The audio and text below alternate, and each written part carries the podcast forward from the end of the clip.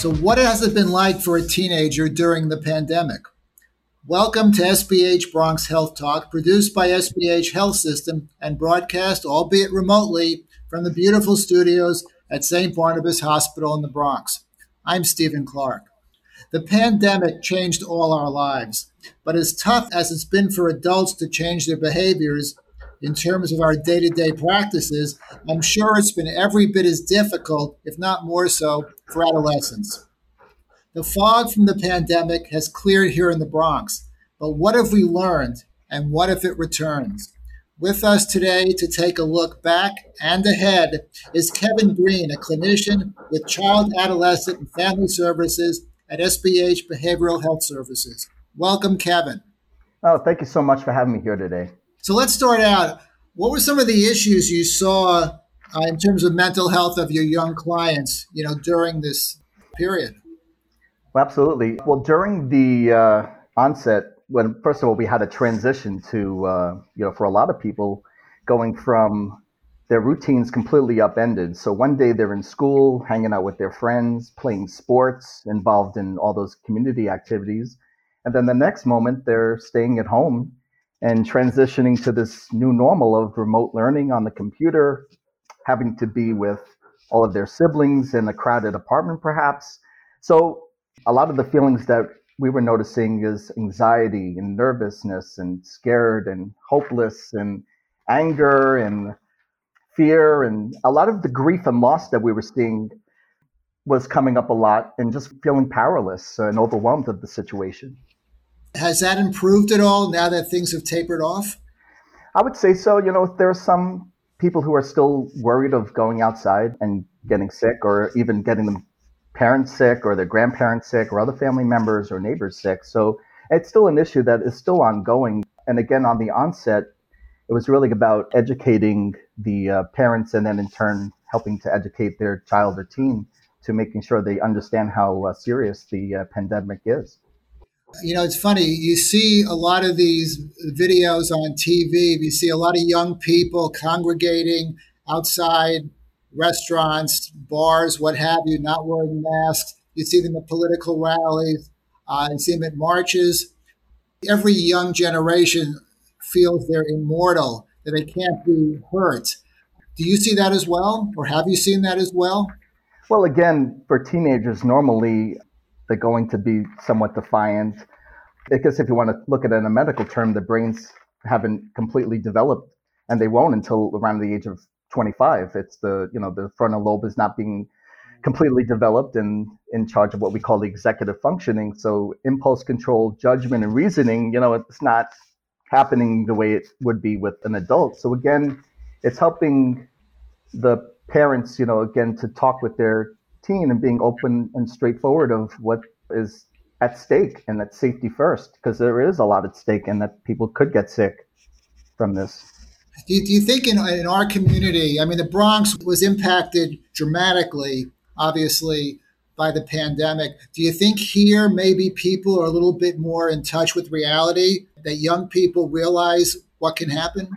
I would say absolutely, because and having a lot of the sessions with kids and teens early on, you would hear just ambulances go by. It was very serious in March and April, certainly.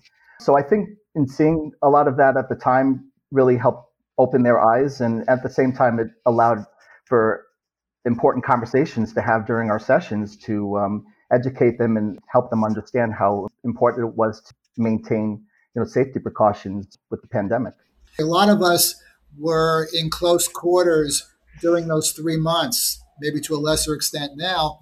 But when you have teenagers, you know, stuck with their parents for they weren't going to school parents weren't going to work for you know basically you know 16 hours a day whenever they weren't sleeping did that present problems well i guess you know the whole thing was again with the routines being completely upended we were finding early on of teens staying up into the middle of the night and just being completely exhausted to even get on the computer and don't forget the parents were under a lot of pressure you know, having to navigate multiple siblings on different laptops with different curriculums at the same time.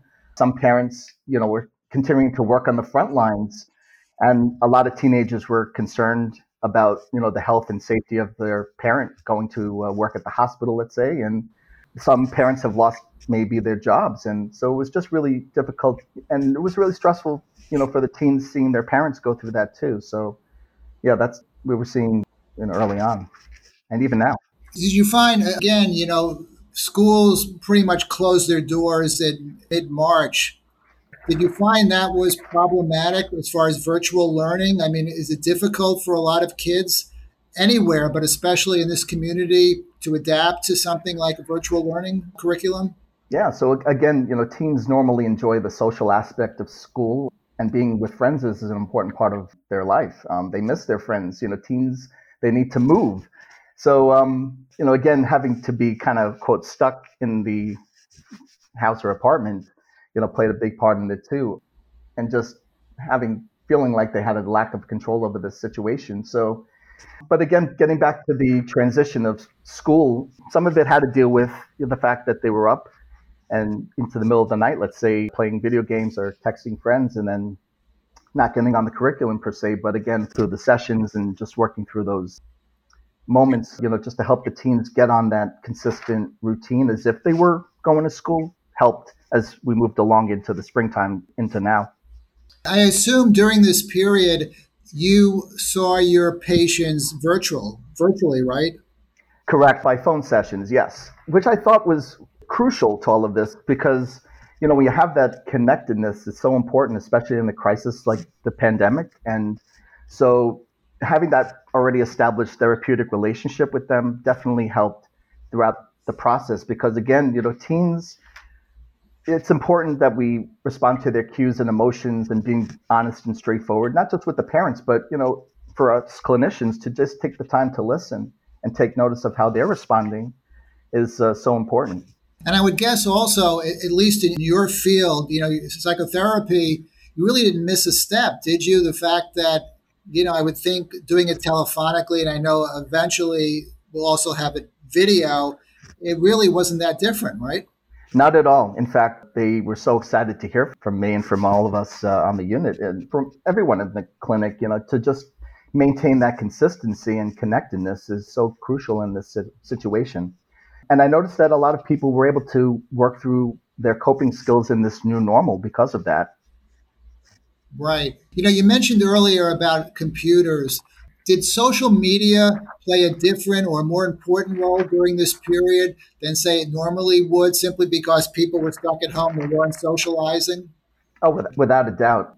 Because again, you have to be a little bit more strategic when you know you're not able to meet with people in person. And again, when you talk about with everything that's at stake and teens, you know, they normally want to hang out and be close with their friends. Social media definitely plays a crucial role in all of this, as long as it's within the limits where they're able to um, connect with people through social media, with Zoom or any other social media app, uh, talking with people on a video game. So, yes, the social media played a very important role to keep people safe. Did you encourage your teens to use social media, to use Zoom, to connect with their friends and family members outside? Yes, you know, again, within the limitations. So, uh, you know, when you're talking about being able to stay connected and how to connect with others safely, whether it's group chats and social media, so they don't feel isolated doing the FaceTime. Again, for the parents to explain to the kid or teen that hanging out with their friends, boyfriend, girlfriend can literally put lives at risk. So that's something that, you know, we were looking at, especially for people that were isolated, you know, to encourage them to just stay connected with even a grandparent, you know, taking the time to do a video chat and just helping you know teens learn empathy and compassion you know and then the parents you know can model that for them which is so crucial to all of this. Right. Kevin when you look back at this time will this be memorable to you? Oh without a doubt. I've been doing therapy work for quite some time and this is my new normal. So it's, a journey that everyone is taking you know to be able to help people and help the community throughout this pandemic is something that's so important to me and helping you know kids and teens and families work through the process is why I do this work for so long. Did you learn anything different or anything surprise you, even in terms of yourself, you know, as a provider during this three month period? so again, you have to practice what you preach. If you're telling people to get outside and get some fresh air, and in my lunch break, I, you know, with my new normal, I would, you know, go to the park and get some sunshine and vitamin D and come back in and start my afternoon. So again, because everyone has to take care of themselves and so important to, you know, control the things that you can control and practice what you preach because, you know, we have to be there for them. Right. Now, again, taking a look at the future, which is very unpredictable, and we see what's going on in different parts of the country now. What have you learned, or you know, what can you do, you know, whether it's two weeks from now, two months from now, to deal with your clients? Well, just take it as it comes. You know, you have to again be uh, honest and straightforward with them. You know, helping them understand it won't feel like this forever, and these are life lessons that people can look back on. We don't, we don't know. And the main thing is just keeping positive and staying optimistic and just taking the time to appreciate the things around you, acknowledging, you know, again, for parents to acknowledge that they may not be spending time with friends the way they want to right now and their graduations perhaps got canceled. Um, but acknowledge the time that, you know, they were able to spend with family playing a board game or a video game or or just sitting at the table and having a family meal together, um, you know, just carries on with you. Whether this comes back or not, it, I think it's a good learning experience for everyone. Do you think your young clients are in a different place today than they were three months ago? Have they grown? You know, people are resilient and they carry a lot of strength. And it was so rewarding to see that through the last three months. Because just think about all the challenges of having to face just the uncertainties of all of this, but on top of that, having to deal with just teenage life, preteen life, that's challenging in and of itself. And then you're adding on all of the other situations, people with already pre-existing anxieties, you're dealing with, you know, again, the increased anxieties for some people with, um, you know, again, the uh, being overwhelmed with schoolwork, let's say, or parents having to be on the front lines every day. So yeah, it's it's been a learning process. But what I noticed is kids are very resilient and they carry a lot of strength. And so do the parents too. And the parents learned a lot from this too, as far as being strong, you know, for themselves and for their kids and teens. Yeah, Kevin, are there any signs, you know, talking about parents now, are there any signs that parents should look out for that may show that their kids perhaps aren't faring so well during this period? Oh, sure. So again, it's uh, really responding to the kid's cues and emotions. So a kid that usually is happy, let's say, and doing well in school, and all of a sudden they're closing the door and they're not interacting um, and not participating, let's say, in school, they're shutting down, they're struggling. Those are the signs that you should look for. And I'll give an example. I have a 14 year old that I work with. He didn't even want to engage in the beginning in phone sessions with me, let's say March and April. And during our sessions in person, he would come in and he would show me uh, some of the music he wrote and played on the guitar. Um, he would write songs and he would show me that on the phone. But again, when you ha- being strategic when you're having these sessions, I was speaking to him and saying, "Hey, you know what? You know, you're at home and can't bring in the whole amp and electric guitar, and so want to play a song." So that was his end to just kind of starting to play, and then we tapped into some of the other coping skills he could use, and he wound up, you know, engaging a lot more as in the last couple of months. So, you know, again, it's parents, you know, even though they were frustrated but he wasn't going on the computer and participating, again, when he was able to uh, respond to, oh, you know what, I can learn a new song on the guitar and, you know, I can start connecting with people, try, you know, just do what you can for the school and work. So it definitely put him in a better place with a little bit of encouragement. So again, if the parents notice that and they have to definitely respond to the other kids' cues and, and emotions and, and helping them out. Right. I, I guess what you're saying is kids are resilient and during times of crisis, they can rise to the occasion.